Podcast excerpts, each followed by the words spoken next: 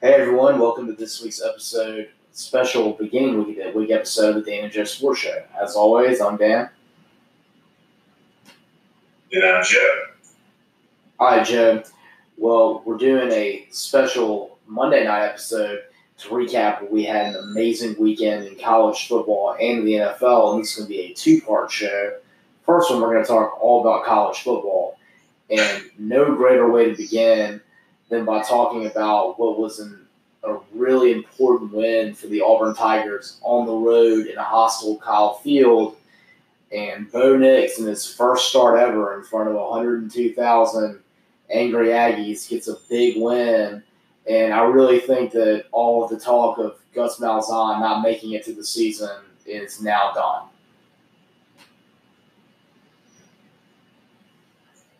It's completely dissipated. You start out 4 0, you're a top 10 team.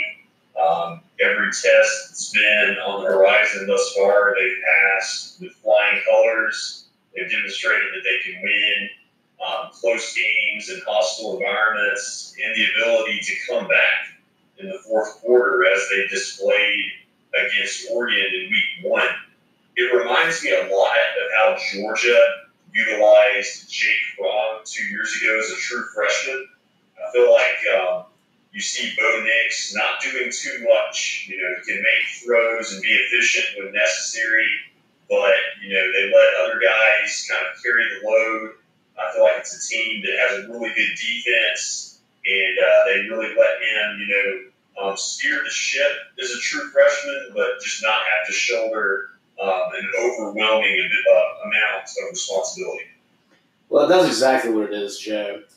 Um, you know, he had 100 yards passing in the game, didn't put himself in any bad situations, no turnovers. He had a few opportunities on deep balls that he missed, but really, when you're running the ball the way that Auburn was in that game, they had almost 200 yards rushing, I think 196 against a really great rush defense the best way to really impose your will with somebody on the road is to run the football effectively. And they didn't really need Bo Nix to do a whole lot. Um, he had the opportunity to hit it maybe a couple more passes that he didn't. But I thought he was efficient and he made the plays that he needed to, including at the end when A and M made it slightly interesting. They needed to get a first down at the end. It was third and five, and just like Bo did in the Oregon game when he needed to, he picked up the first down with his legs. Yeah, I mean, he's, um, I feel like multi-dimensional with his ability to be a dual threat at times. Um, and then you talk about running the ball. I feel like the lack thereof for Texas A&M this year has really hurt their offense. Not having Trayveon Williams, it cannot be overstated how monumental of a loss that was for Jimbo Fisher's offense. Because Kellen Mond is still putting up pretty uh, big numbers this year. He threw for over 330 yards Saturday against a really good Auburn defense, but you just don't see the ability to run the ball. Mond was the leading rusher for A&M with only 26 yards. Anytime I see a team have their quarterback lead the team in rushing, unless it's a, somebody like Cam Newton, it's always a cause for concern.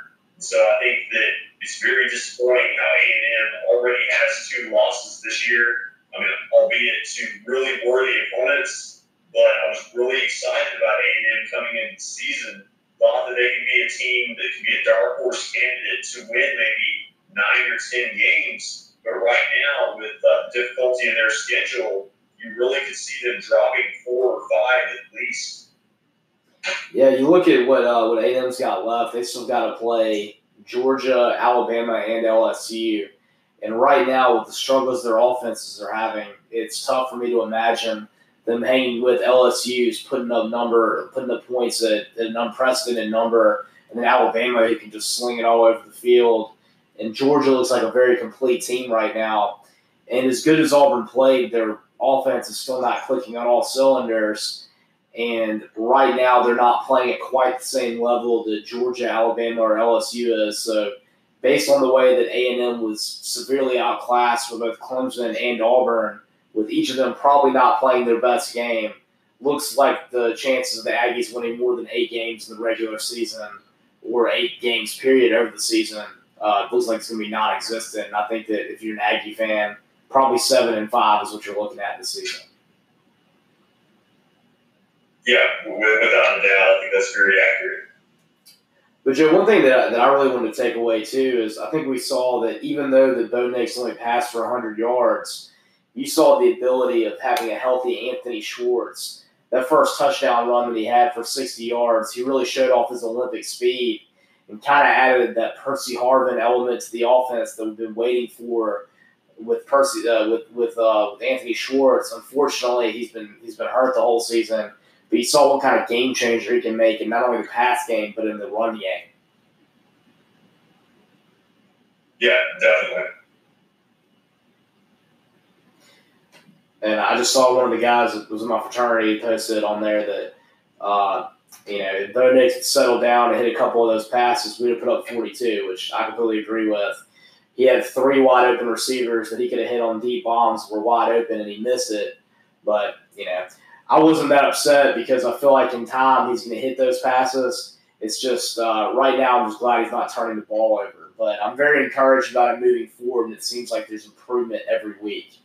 Um, switching to our other team that had a little bit of a disappointing end of their game, uh, Ole Miss. I, I was really upset by not only the referees not looking at the what looks to be a touchdown at the end of the game, I was actually more upset with Matt Luke's clock management because I really felt like that wouldn't have even been an issue if they had shown a lot more urgency at the end of that game because they had plenty of time. Although they didn't have timeouts, I mean they moved the ball pretty quick down the field, but they got inside the ten, and all of a sudden it took them a minute to get three plays off. I, I didn't really understand what was happening right there yeah, there's clock mismanagement. A lot of Ole Miss fans have already said that a loss like that in a season where Ole Miss was really hoping to make it to a bowl game um, could really hurt Matt Luke's chances long term of keeping this job past uh, the next season or two, if not after this season. And um, you look at how the offense was able to get a spark once true freshman John Rhys Plumlee uh, came into the game uh, he's very dynamic. I really think he's tailor made for Rich Rodriguez's offense. Matt Corral put up some decent numbers, but he's more of a guy that has a strong arm, and he's not as much of a runner. And even though he has arm strength, I didn't think he was very accurate on Saturday, not really able to hit receivers in stride. So he comes out of the game with an injury, had a rib injury, and then you get Plumlee in the game the offense was just running much more smoothly, but they were not able to capitalize, like you alluded to, due to clock mismanagement. Um, also thought that it is somewhat suspicious, of course, that it was Pac-12 referees mm-hmm. involved in the game. You can throw out you know, all the conspiracies you want to. Um, but it seems like lately, Dan, for any team that you and I root for, whether it's the Saints or Ole Miss, the officials are clearly not on our side. Yeah, definitely not. Um, you know what I don't understand, Joe, is you get inside two minutes, and this is the way it is in college football and the NFL right now. They have the option from the booth to review what happens on the field, and that was one where it was clearly, you know, even if it wasn't a touchdown, it was close enough that it warranted a look. And what you could have done is, if you still found that he didn't score after that period, you just could have put the ball down, and then once you got everybody set, you run the clock after that. And they had every opportunity to do that, and they should have looked at that. And instead, Ole Miss was fourth down. They couldn't spike it, so they had to do something really quickly. And I mean, the play call wasn't very good, but they were kind of out of options at that point. And I just couldn't believe that nobody up top got them to stop and look at that play before Ole Miss had to run the fourth down play. Yeah, just absolutely inexcusable, um, stunning. And I was shocked, honestly, that Ole Miss even had time to line up for an attempt at quarterback sneak because I think that they started setting up with under nine seconds to go. I was just stunned that they were able to assemble uh, the offensive line that quickly without uh, drawing a flag. But, you know, it's one of those uh, typical Ole Miss losses that um, really leaves a sour taste in all fans' mouths for the rest of the season because uh, it only gets tougher from here. Uh, playing Alabama next week. Still have LSU. Still have Auburn. Still have Mississippi State. Um, the likelihood of going to a bowl game now at this point is very minimal. After coming into the season, you felt that you had to defeat Memphis in California Mhm. to have a realistic chance at that goal. Yeah, and Joe, not only that, I mean that win over Arkansas, it was not it was not ever really that that much valued. It's it's severely devalued now after what they that egg they laid against San Jose State over the weekend. But they really needed that win. Um, everything kind of lined up in their favor. They had a West Coast team coming to play them in the hot Mississippi sun on a Saturday in September, and they moved the ball very well against them. But time after time, they got in the red zone and didn't put TDs up and either came up flat or put up field goals, and in the end, that's going to cost you against what's a pretty good Cal team. Not a great team, but has some defensive firepower, and uh, you know had had some playmakers on offense. So that was a game that Ole Miss had every opportunity to win and didn't, and a lot of that was coaching. Right. Um, speaking of coaching, I thought that all week long, all I heard about was that Georgia is basically the greatest team to ever walk the face of the planet.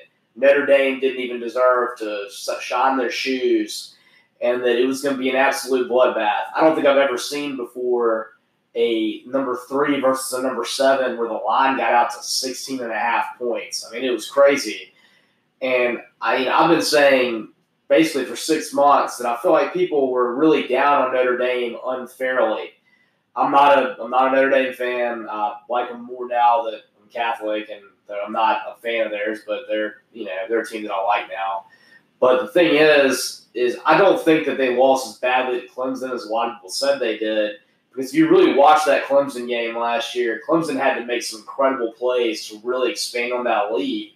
And I thought Notre Dame, in a lot of ways, played Clemson tighter than Bama did. And I think you saw that in Georgia did not play a bad game. They didn't play their best game. But Notre Dame went toe to toe with them for 60 minutes between the hedges and had every opportunity to win that game. And that's kind of what I thought would happen. I thought Georgia would win, but I thought Notre Dame would put up a very good presence and show that they are a good football team. And I really think that a lot of people, uh, you know, nationally are giving Notre Dame a lot more credit than they should, you know, that they than they should have the whole time. And I thought that was an impressive performance. Not exactly what you wanted as an Irish fan, you wanted to get the W, but at least you showed that you can play with the big boys. Oh, absolutely. And I wasn't that surprised either because I feel like when you look at how the playoffs take place, there's such a long layoff. There's over a month between the conference championships and the playoff, around a month. And I just feel like the way the sport of football works, teams are not in the same rhythm. They're not in sync. It's almost like it's a different installment of a different season. And I feel like, you know, what we saw from a team like Notre Dame against uh, just a hot Clemson team, maybe a historically hot Clemson team last year, is not necessarily indicative of the talent they displayed throughout the entirety of the 2018 season. We saw um, Notre Dame go toe to toe with Georgia two years ago and almost win that game, only lose by one point. And Ian Book is a really good quarterback. Um, they go on the road to Athens. And they play a very tight game against Georgia. Um, I think that Jake Fromm played very efficiently, didn't try to do too much. I think he was 20 for 26 passing. Uh, DeAndre Swift, kind of the same story, pretty efficient, almost 100 yards. Um, but I think my biggest takeaway when I look at Georgia this year, I've heard a lot of people say that they have a great chance to unseat Alabama this season. A lot of people are picking them to win the SEC. My only level of skepticism is that I do not see the firepower on offense with Georgia Mm, that I've seen from LSU and that I've seen from Alabama. I don't think the wide receivers are as good. I don't think Swift has been quite as dynamic as I expected. And so I think Georgia's offense is going to have to get um, a little hotter in order for them to be able to defeat some of these upper tier offenses uh, like Clemson, Alabama, and LSU down the stretch. Well, Joe, when I look at Georgia right now, in a lot of ways, I see uh, a more talented Auburn. I mean, they have kind of similar issues right now. They haven't really opened up the offense a whole lot. They both got really good running backs. I mean, I think Swift is obviously a much better running back than Boobee Whitlow is. But right now, they've been a little conservative. And I was watching that game against Notre Dame. They didn't take a whole lot of chances. And they also didn't emphasize the run game enough. I thought they could have pounded Swift a lot more. And I thought there were opportunities to go deep against Notre Dame, but they, they settled for dink and dunk short passes the whole time and it was efficient and moved the ball well, but it didn't put up a lot of numbers. And I kind of agree with you right now. I don't see a whole lot of firepower on Georgia's offense. And, you know, some of that is you look at the receivers they lost. They lost Mecole Hardman. They lost Riley Ridley. There were a lot of players they had last year that are turning out to do pretty well in their first year in the NFL. And they just don't have a lot of receiver firepower. And it really does look right like right now that if you want to hang with LSU and Alabama and maybe even Auburn because of how good their defense is. You got to be able to throw the ball with a, a bit greater ability and have these like show-stopping wide receivers, and it doesn't look like Georgia has that right now. Right, they're definitely going to have to work on that and make some vast improvements if they want to uh, contend for a national title. Although I will say, Joe, um, compared to Georgia last year, I feel like their defense is a lot better this year than what I saw last year. Uh, they're very difficult to run the ball against, which is going to help you a lot in some of the bigger games when they're playing Auburn. Um, you know, when they're playing, uh, you know, it's not going to make as much of a difference with LSU and Alabama, but with a lot of the other SEC teams they're going to have to take on the rest of the year, that's going to help out a lot. And I do feel like, you know, there's no question that Fromm's efficient. It's just, it's going to be whether those playmakers develop. When they do, Georgia's got a great chance of winning the SEC. If not, then they'll probably go down in the SEC championship game. Yeah, I mean, the player I was looking to emerge for them this season is Demetris Robertson, the California transfer, who was the number one wide receiver recruit three years ago. And that was a class that included A.J. Brown and D.K. Metcalf. But he has not been um, the star that I thought he would be um, this year for uh, Georgia. So they've got to have guys like him step up. Well, Joe, I, you know, I'm sure there's some Georgia fans that are probably disappointed I've talked to a lot of people who wanted to see Notre Dame just get uh, get boat race, and it didn't happen. But I'm going to tell you, who's a real disappointed fan base right now, and that is Michigan. Uh, that was a real boat racing. What Wisconsin did to Michigan, I did not see that. I did think Wisconsin would win that game, but I didn't think they would thoroughly embarrass Michigan the way they did, getting up 35 to nothing, completely like getting what like five or six fourth down conversions, stopping Michigan on every turn. And that was a really bad look for Harbaugh in a game where they were not even competitive. And right now, it looks like Michigan may not even maybe a fringe top five team in the pack in the Big Ten. I mean, right now Ohio State looks head and heels above them. We know that Wisconsin's way better than them. Um, Iowa right now certainly looks better than Michigan, and I mean, you know, it just looks like Michigan's a middle of the road Big Ten team right now. And yet again, I bought into all the Michigan hype and picked them to go into the college football playoff. And I should have known better because I really think now that it's starting to become apparent that Jim Harbaugh had a great quarterback in Andrew Luck, and he capitalized off that to do some unprecedented things at Stanford. And then he came into a 49ers program that had just a ridiculous defense with Patrick Willis and NaVorro Bowman and he capitalized off an amazing defense, and that's why he got the Michigan job. And it wasn't really that he was a great coach; it's just that he came into some really exceptional situations. Mm-hmm. Yeah, he definitely did. And you look at the five years that he's been at Michigan, you might can make a case that the 2015 team was his best. Had some really good players on that team that are now in the NFL.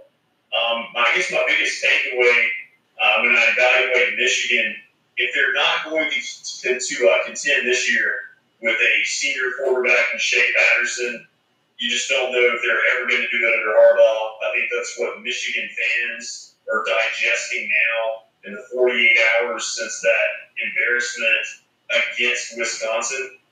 And when I look at Wisconsin, Jonathan Taylor continues to impress me.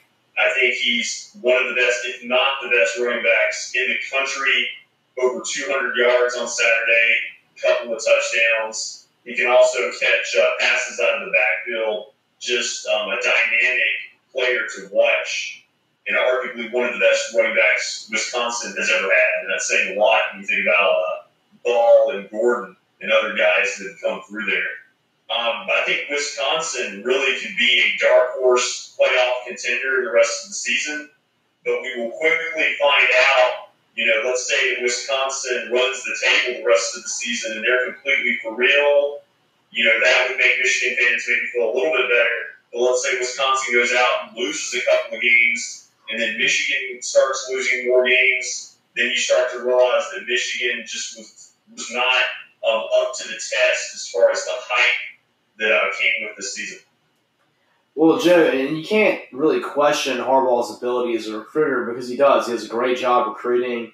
Um, does a good job of really, you know, getting your, your, your program on the public map. It's just what does he do with building up the talent and what is his game plan? Because I really feel like he's not used Shea Patterson's abilities to win games and really feel like Shea Patterson's regressed. I feel like he was a better quarterback as a freshman at Ole Miss than what we're seeing right now when he's a senior at Michigan under what's supposed to be a quarterback guru and someone that played in the NFL and played at a high level at Michigan. And Shea Patterson, frankly, looks worse. And that to me is the most troubling thing if you're a Michigan fan. And not only that, it seems like Harbaugh's got a little bit of the Les Miles thing where he refuses to change his offensive ideology no matter what way the times are changing. And you know, one thing I'll give to Saban is that he has completely embraced a new fun and gun offense because that's the players that he has. And Harbaugh went out and got a quarterback that's a gunslinger, and he's treating him like a game manager, and that just doesn't work. No, I completely agree with that. It is uh, very puzzling how Shea Patterson has struggled um, in two years at Michigan you don't see the high flying aerial attack that you envisioned coming in 2019. You know, they brought in new offensive coaches. They were supposed to run an offense similar to what he ran at Ole Miss. There's been nothing close to that level.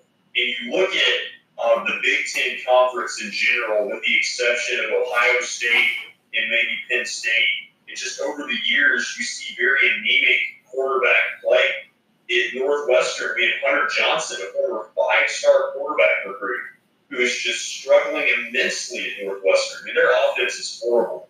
It just seems like for whatever reason, these quarterbacks that are so talented come to the Big Ten Conference and play anywhere but Ohio State, and they just don't look like the same player. Now, Joe, there, there's no doubt about that. I mean, there, there's a few exceptions. I mean, uh, you have a transfer, Russell Wilson, coming to Wisconsin, but that's not like he was there for four years. But it is it is difficult to think about a lot of quarterbacks in the Big Ten doing that great. You had Tom Brady 20 years ago, but he didn't even start for Michigan for most of it. So it really it really is a quarterback uh, bereft conference for the most part. Um, speaking of which, it's kind of why Jonathan Taylor works so well for them. I really think that he should get real Heisman looks this year. Uh, he rushed for 203 yards against Michigan in three quarters of play. He didn't play a down in the second quarter. And you kind of felt like if he could have played for one more quarter, he might have even gotten a three hundo against Michigan. And I think that he's gotten something like over 100 yards in 12 of his last 14 games. I mean, the guy's an absolute machine. And I really hope that this year during the Heisman presentation – and the voters actually look at giving it to a quarter a player who's not a quarterback. Because I think Jonathan Taylor is the most meritorious running back we've seen in a long time for possible Heisman uh, nod. Yeah, I think so. I mean, he's the focal point of his offense. I mean, people are going to talk about um, Burrow and Tua, and rightfully so, and Jalen Hurts. But I put um, Jonathan Taylor right up there with those three. I think so too. And if Wisconsin actually goes out and they win the Big Ten championship and play in the playoff, then I think there's a more real, realistic chance that he could win the Heisman. Yeah. Uh, and Joe, speaking of things that are no longer realistic, uh, UCF finally lost their first game in three seasons during the regular season. And they didn't lose to Stanford. They didn't lose to an actual good team. They lost to a very average ACC team in Pitt. I thought that was a very bad look for UCF, especially when They came back and, and took a 10 point lead, and they let Pittsburgh beat them on the Philly special play. I, I literally couldn't believe that because UCF was like a pretty dominant team that I thought was a legitimate top 10 team. And I, that, that loss in Pittsburgh just boggles my mind. Yeah, I mean, very mind-boggling. I know this was a Pittsburgh team that made it, I guess, to the ACC championship last year, but that was not saying a whole lot with the talent level in their division. Uh, UCF expected bigger things than that. Did not expect them to fall like this at home. And uh, now Boise State is, I guess, in the driver's seat to get the group of five automatic bid for New Year's Six. That's right, Joe. It looks very good for Boise State. They've got that really great come from behind win over Florida State. Um, speaking of Group of Five, I did want to throw a quick mention out. Did you get a chance to watch that amazing Tulane Houston game?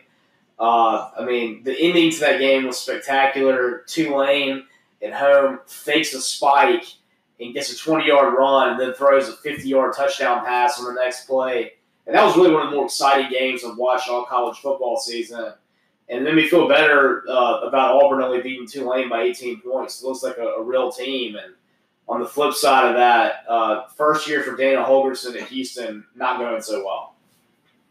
Yeah, I saw that highlight, Dan, and I was really interested in that game personally because one of the running backs for Tulane, Stephon Putterson, is a local guy from my high school, and he had his first career, I think, rushing touchdown in that game, a nine-yard run earlier in the game. So um, it was a fascinating finish. Uh, very disappointed for Houston um, with the level of expectation they had uh, coming into the season. And then, uh, speaking of just great games, crazy games, what do you think about that Washington State UCLA game? Well, Joe, I, I feel bad that I didn't stay awake for it. I was I was able to watch the end of Notre Dame and Georgia, but I I found out about it the next day, and I can't believe that Washington State, of all teams, would blow a 32 point lead to UCLA with, I think, like two minutes left in the third quarter is when the comeback started. And, I mean, Washington State still scored a touchdown, so they basically gave up six touchdowns to UCLA in a little more than a quarter. So that was. Uh, that was really crazy, and especially with how anemic UCLA and DTR, Dorian, you know, Robinson had been on offense leading up to that.